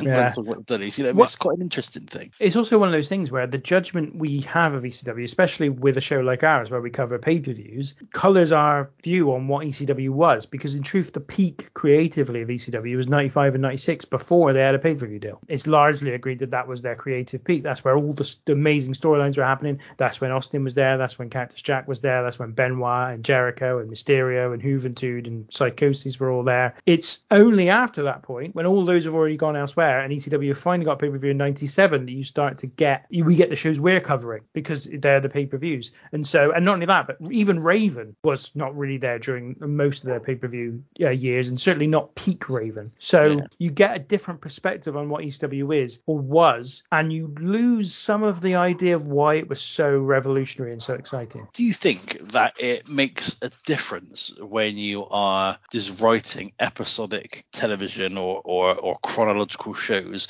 versus building towards a big pay per view? No, I don't think so. No? I don't think so. I think because I think they were they still built towards big shows. They still built, built towards big matches. I just think what happened is that the business side of ECW got more. There was just more of it to do. You know, they were and not only that, but they were putting on more shows. So they were, you know, when they first started, it was basically ECW Arena once a month, and that was it. And then gradually, as they got bigger, they spread out across America. And of course, that means you have to do more shows. And it also meant that that the ECW Arena show was nowhere near as special. By the time they were doing pay per views, you couldn't keep making the ECW Arena show special because not only was it not on pay per view every time, but also it's a lot lower attendance and they were able to draw. But I mean, this this particular show, it draws 4,000 people. There weren't that was four times the size of the ECW Arena. Mm. So it, I think it's just the whole business got bigger, and on top of that, they were constantly under pressure to try and build more stars because WWE and WCW just kept picking, like, plucking the stars out that they wanted for themselves. That's good camera work, man, because uh, 4,000 it looked more than that. Yeah. Yeah, Yeah, I'll agree. Yeah, I'll attest to that. Yeah, definitely. So next up,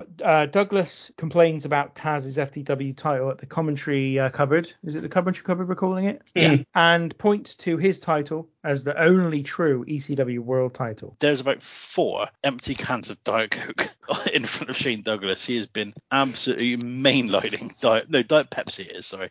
He's been absolutely mainlining Diet Pepsi in in the commentary booth, and I can't blame him because he is sweating up an absolute storm. A lance storm, maybe. Oh, lovely! Sweating up a lance. Backstage, the Dudleys and Joel Gertner cut a promo about tonight's main event. Gertner says no one will help Dreamer, Sandman, and Spike now that New Jack's been uh, taken away. Bubba says that Dreamer can give his soul to Jesus, but his ass belongs to the Dudleys, in a quote from the Shawshank Redemption. And then D-Von says, testify. Oh yeah, I forgot that was from forgot that was from Shawshank. I mean, it might have been said before that. It probably was just a well-worn phrase, but that's where I Yeah. am from. I, I thought it was quite a good promo. Lots of uh, religious overtones, I'd say, in it. But I thought I thought it was quite good. I thought it was a very good promo, and it was very well described by you then, Tinky. If only they'd left it at this. Yeah, yeah. You know, it's because of the religious stuff is why I didn't like it. Um, like what?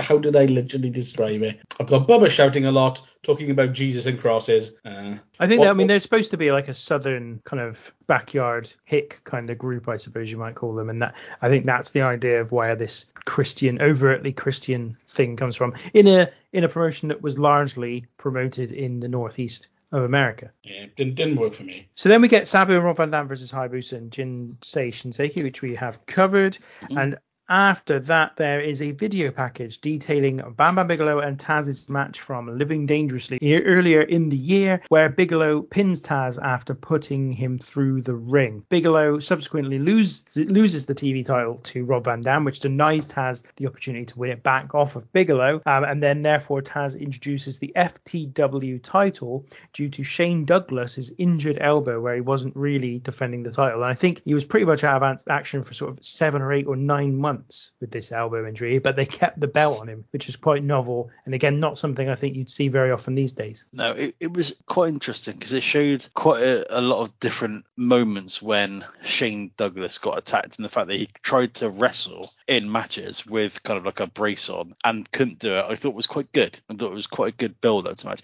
I think at this point I realised that my favourite thing about this pay per view is everything between the matches.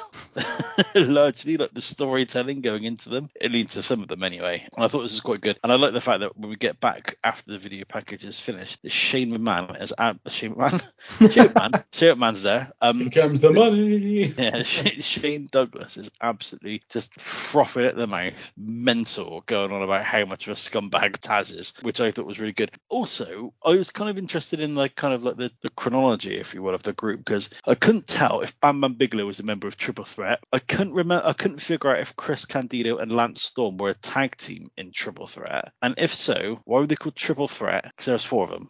So there there was three of them, and what happened in I think in '97. So Bigelow was in the triple threat with Douglas and Candido, and I think in '97 Bigelow won the world title off of Douglas briefly and stepped out of the triple threat, and Storm Lance Storm joined them uh, as a kind of replacement for him. I, I think I'm, I mean this this is me trying to remember back copies of Power Slam Power from 97 and 98 98 to remind me of this story. And I think what happened is that then Bigelow rejoined and they turned on Lance Storm and kicked him out of Triple Threat again. So it was Right. Back to the original three members. I think. I think that was the second kind of go though of the Triple Threat. So I think there had been a previous one prior to Shane Douglas going to WWE uh, in '95 briefly, obviously as Dean Douglas. What cat? he should have stuck with that. Yeah, probably. This match is a Falls Count Anywhere match for Taz's FTW Heavyweight Championship. Fuck the world is what FTW means, in case you were not aware. It's a 13 and a half minute match, and it ends when Taz runs and jumps on Bigelow's back and applies the Tazmission for the win after both men had crashed through the entrance ramp. Matt, what did you make of this one? First, I was initially a little disappointed, only because just going back to the video package is when they showed that this wasn't the sort of famous match where uh, you know Bam Bam and Taz fell through, and I thought, oh, I was like, yes, I'm going to get to see that one. And then when I saw that it wasn't, I was like, ah, shit. So I was a little a little bit disappointed at the start, but I quickly got over it. This this match had its moments. It, it was another example, I think, of them working far more to the crowd than to, to other people watching, you know, on pay per view. There was loads of stuff involved, you know, like in the crowd, and it was difficult to see what was going on, and you know, they walking through chairs and being thrown into chairs and stuff like that. So th- that took me a little bit out of it. Um, but there, there were some good things in this. Um, I mean, you know, the, the spot of um of them going through the ramp. I mean, that was towards the finish. That was absolutely insane. And, and again, and I, I hope there was potentially something underneath there to protect them because it, it didn't look like there was. But wow, I mean, that that did look good to be fair. And the the finish that I really loved because obviously, you know, Bam Bam comes out, then Taz comes out, and literally, you know, is all fired up and fucking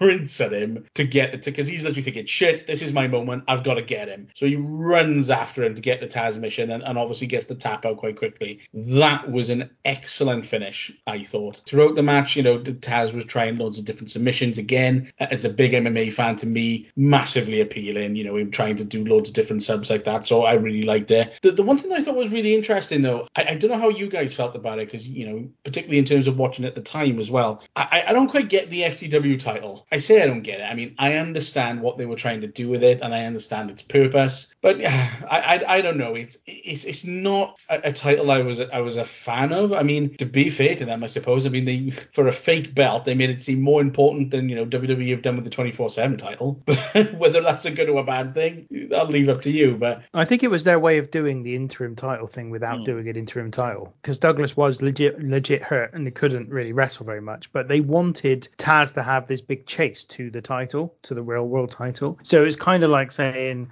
the FTW title was more prestigious than the world title because Douglas wasn't defending it and Taz was un, was almost undefeated. I mean, Bigelow had obviously beaten him, but he, I think Bigelow was the one person who'd ever beaten him in ECW effectively, or at least this kind of this incarnation of Taz. So the idea was that you know Douglas was kind of almost ducking Taz, and that's why Taz had to create his own belt because he was just like that he wasn't getting the shot. So I think I think that's the idea. Whether it worked or not is I'm not sure. It was is a bit is a bit strange, and I, again I think it's one of those things that unless you're watching regularly, you're, it's probably not going to make a lo- load of sense. But it'd, it'd be like if they had the million dollar belt defended in the main event of SummerSlam '88. Do you know what I mean? I think think that like wrestler created titles always feel like more of a novelty or a gimmick than a genuine title, and I think uh, it does fall yeah. victim to that. But like you said, having not watched it week in week out, having only seen this minor small snapshot into the world of ECW in 1998, that we, it's hard to say if there is any genuine prestige attached to that title. Yeah, and, and, it, and it was a gimmick. It was a gimmick. That's the, the truth is it was. I mean, it was also effectively WWE copied it the next year. So what happened is Taz wins the world title early 99 but sabu subsequently beat him or stolen or something the FTW title belt. So they fight at the match we watched in one of our previous episode at ecw living dangerously 99 where the winner gets both belts. And that's effectively what wwe did at backlash the same year where the rock had austin's smoking skull belt and had lost the world title to austin but wasn't giving him the smoking skull belt back. And so austin had to go and beat him again to get that belt. It was effectively the same story Yeah. Do you know, I, I, I get it. I mean, but like one of the things you know that Taz did quite a lot, and, and you know I heard him in the video package, you know, kept referring to himself as the uncrowned champion. I mean, I would have been cool if they just said that. You know, that, that- I, I don't think they needed to call it the you know the fuck the world belt. I mean, okay, that's you know Taz's character, that that's what they were going for. They could have just crowned him, you know, called him, you know, the uncrowned champion, the interim champion, whatever. I felt that would have made a bit more sense, really. But like like I said, I mean, the the, the match it, it was good, um, but again, you know, same thing, you know, like I said, you know, throughout the throughout the show, it, it definitely continued the trend of just matches just not being as good as the last, and it was fine. I, I actually expected a little bit more, to be honest. Expected a little bit better. I, I completely thought straight away from the start, I was like, Taz is winning this. I, I thought almost straight away. So that that that was no shock really, but um, it was it was good. It, it was a it was a good good enough match. Yeah, I, I agree with you in that. I, I started the match, or even before the match, I was like, I know Taz is going to win this. And I also know they've got this ramp set up so that someone's going to go through it because it was so telegraphed by virtue of the fact they kept on showing them going through the ring in their earlier match. I was like, yeah, that's definitely why that's there. Music is what I wanted to talk about because Taz's music has got him going, fight me if you will, survive if I let you. And I was like, Beat me it's if you bad- can. Yeah, beat me if you can, survive if I let you. That's right. And he uh, he's big, this big tough guy. He's been like, you know, I want to record my own entrance music. I'm gonna go in the booth. I'm gonna go in the booth and record my own theme music. That's what Um, tough men do. exactly. But right at the beginning, there, basically in the crowd, right at the beginning, I'm thinking, fucking, hell, this must be so fucking annoying if you're in the crowd. So you can't see shit in this match. But there's a bit where they're fighting through the crowd for a bit, and Taz punches Bam Bam a few times. And then he just goes, fuck you. Which I just did not, I just really enjoyed that. There's a really nasty bump that Taz takes where he goes head first into a table um, in the corner. And at that point where Taz starts bleeding, and I was like, hello, this is the first bit of blood we've seen in the, obviously apart from in the uh, in the New Jack segment that happened earlier where he's he's bleeding. This is the first this is the first color we're getting getting in this event, which I thought was quite interesting. I'm always impressed by Taz's ability to suplex people, and he does a beautiful T-bone suplex on Bam Bam into the corner. The move that goes actually into that puts him through the ramp is kind of cool because Taz kind of reverses what looks like some kind of like slam into a into a tornado DDT through the table, and then the commentary do a really good job when Bam Bam emerges first out of the table. When Shane Douglas says, Not a table. "Have you got It's not a table. Oh, sorry, not table. Sorry, through the ramp. Sorry. And Shane Douglas says, "You've got to remember, yeah, they went through it. It was a DDT on Bam Bam, but all of Bam Bam's weight would have landed on Taz, so he's gonna have had really had the wind knocked out of him." And I thought that was a really good bit of commentary from Shane Douglas. Um, and when they go through, Shane Douglas goes, "They're dead. They're dead," which I liked. And then at that point, there's some bloke who must be near the commentary or near a microphone somewhere. He's just going, "ECW, ECW, ECW," and everyone else is going, "Holy shit, holy shit!" And he's just there going, "ECW, yeah, ECW." Oh, ah, poor cunt. But yeah, the pop then when Taz, so Bam gets out first, as you said, Matt, and the pop when Taz gets out is amazing. And like you said, the fact that he fucking runs and looks at the Tazmission is great. And Bam Bam taps pretty much straight away. And Joey Styles on commentary says he tapped. He wasn't reaching for the rope. And Shane Douglas goes, "My ass."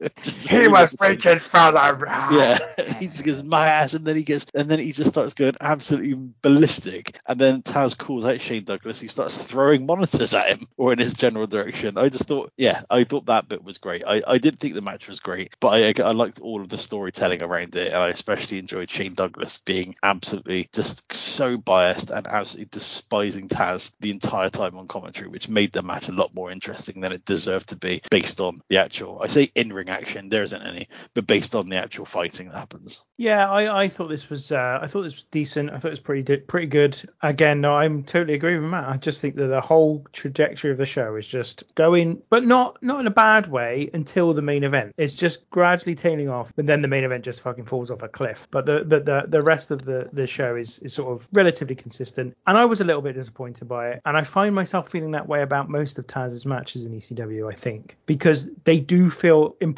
and exciting ahead of the match, and then the match itself doesn't feel quite as good as it, it feels like it should by that point. And that and that's kind of really my abiding feeling around him and his matches. I do love the build though to Shane Douglas because that's what they're building to is Taz Shane Douglas for the title, and that doesn't happen until January. So they've got another sort of five months basically to get there. They've got another pay per view to get through as well before that point. They've got lots of other shows as well, obviously ECW uh, arena shows and whatnot. So I really I like that the fact that they're really building towards that big confrontation between the two. Uh, and I, uh, you know, Bam Bam, love a bit of Bam Bam. Me, absolutely love it. Really enjoy the the spot where they go through the uh, the ramp. And for So me, it's, it makes it's, it's a table, mate.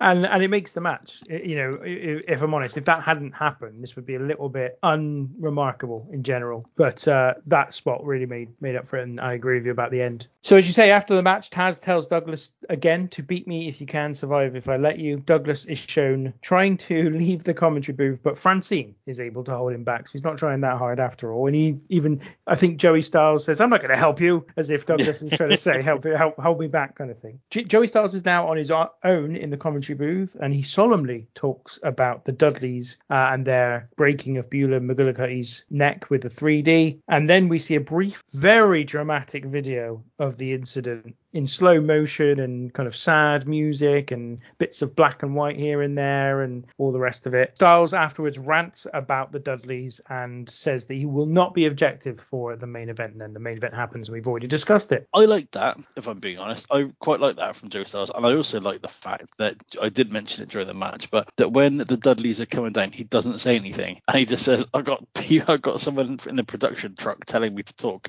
I'm not going to talk. Hate these guys." Which again, I just quite, which just quite liked. I thought this was all fine, but obviously what it preceded was the problem. So, yeah. Do you know were two quick things and very quickly that I did forget actually. There was a spot in the uh, in the match where I think Bam I'm not sure if he threw Taz over the rail or Taz was just coming over the rail and he was laying on the floor and Bam Bam was crawling back over or trying to uh, crawl back over the uh, the rail and I think it looked like an accident. Like he accidentally put all his weight on the back of Taz's head, and like Taz even looked like fuck, like he was holding his head afterwards. I don't think he was meant to do that. He was just trying to come over the rail, and he didn't realize that Taz was there and put all his weight on the back of his head. Don't think that was meant to happen, but never, you know, you never know. And the the the, the face off, you know, whatever Shane Douglas was up in the commentary table cupboard, um, you know, the the face off between the pair of them, I, I just thought was great, and and it felt like Taz versus Shane for the title felt like a big deal. So happy days. Job done, absolutely. So that's the whole show. Well, it's time for our overall thoughts on a score out of 10. I'm going to start with you, Matt. Do you know what? This was a good show for me. Like, you know, like like, like we said multiple times, in, in terms of the quality, started up there. For those who can't see that, my hand is up high. it just slowly went down through, throughout the course of the show. Not completely off a cliff until the main event, but but it did continue to go down in terms of quality. But I felt the matches were just good enough that I give this. I don't want to go too high. I'm, I'm going to go about a six. I think on this. I think it was it was a good show. The the end let it down a little bit, but yeah, I, I'd give this a six out of ten. I think. So as I said at the top of the show, I'm not a big ECW guy. This is the third, well fourth if we count one night stand ECW card I I believe that I've I've covered, and it's the best of the original ECW cards, should I say, that we've done. I still, it's, I know it is a product, it is a result of the the product that it was, but there's still some things I just can't, I can't go for the shitty production. I just can't. It, it just bothers me. Do you know what I mean? I know they they couldn't compete with WWE on that thing, but having been been you know conditioned, so knowing this is what wrestling looks like, I, I always struggle to get past it. And I must admit, talking through it with you guys, I think has made me appreciate it a little bit more than it was when I was watching it because I was able to pick out the things that I really liked. And I think ultimately, whilst it's not for me, there are el- enough elements in this pay per view that I enjoyed enough to give it a five. I would never watch it again. Well, I- I- that's that's what I'd say. I've already watched it like three or four times, so so I probably won't watch it again though. This will almost certainly be the last time I see it. Uh, I'm giving it a six. I think that every match for me, the first four matches, I think are all of a quality where I would be happy to say you might want to watch that.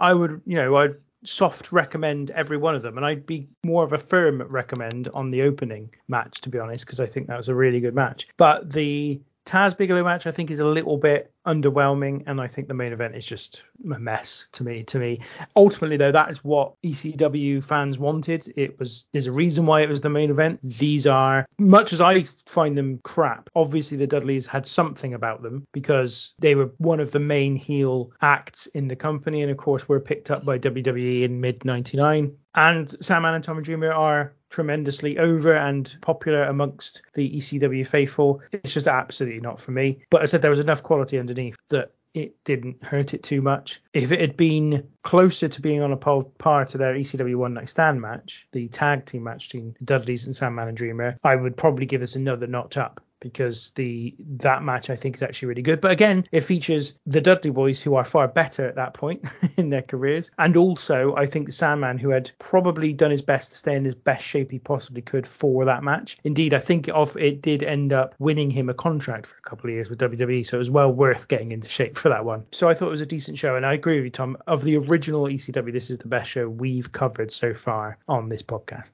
All right, I'm going to let you go. It's uh, it's hot enough and late enough that we I'm sure, all calling for our beds, but probably beds without any covers on or any or any kind whatsoever. So, uh, Tom, thank you for joining me today. Cheers, mate. Thank you for having me. Cheers, Matt. Glenn Jacobs a cunt. Lovely. I'm glad you said that. I'm glad you remembered to say that. We're trying to make a point of saying that every single week. Matt, thank you for joining us as well. Thank you very much. Pleasure as always. I can't quite say that because I'm just too nice. This is the Random Wrestling Review. We'll be back again next week, but until then, take care.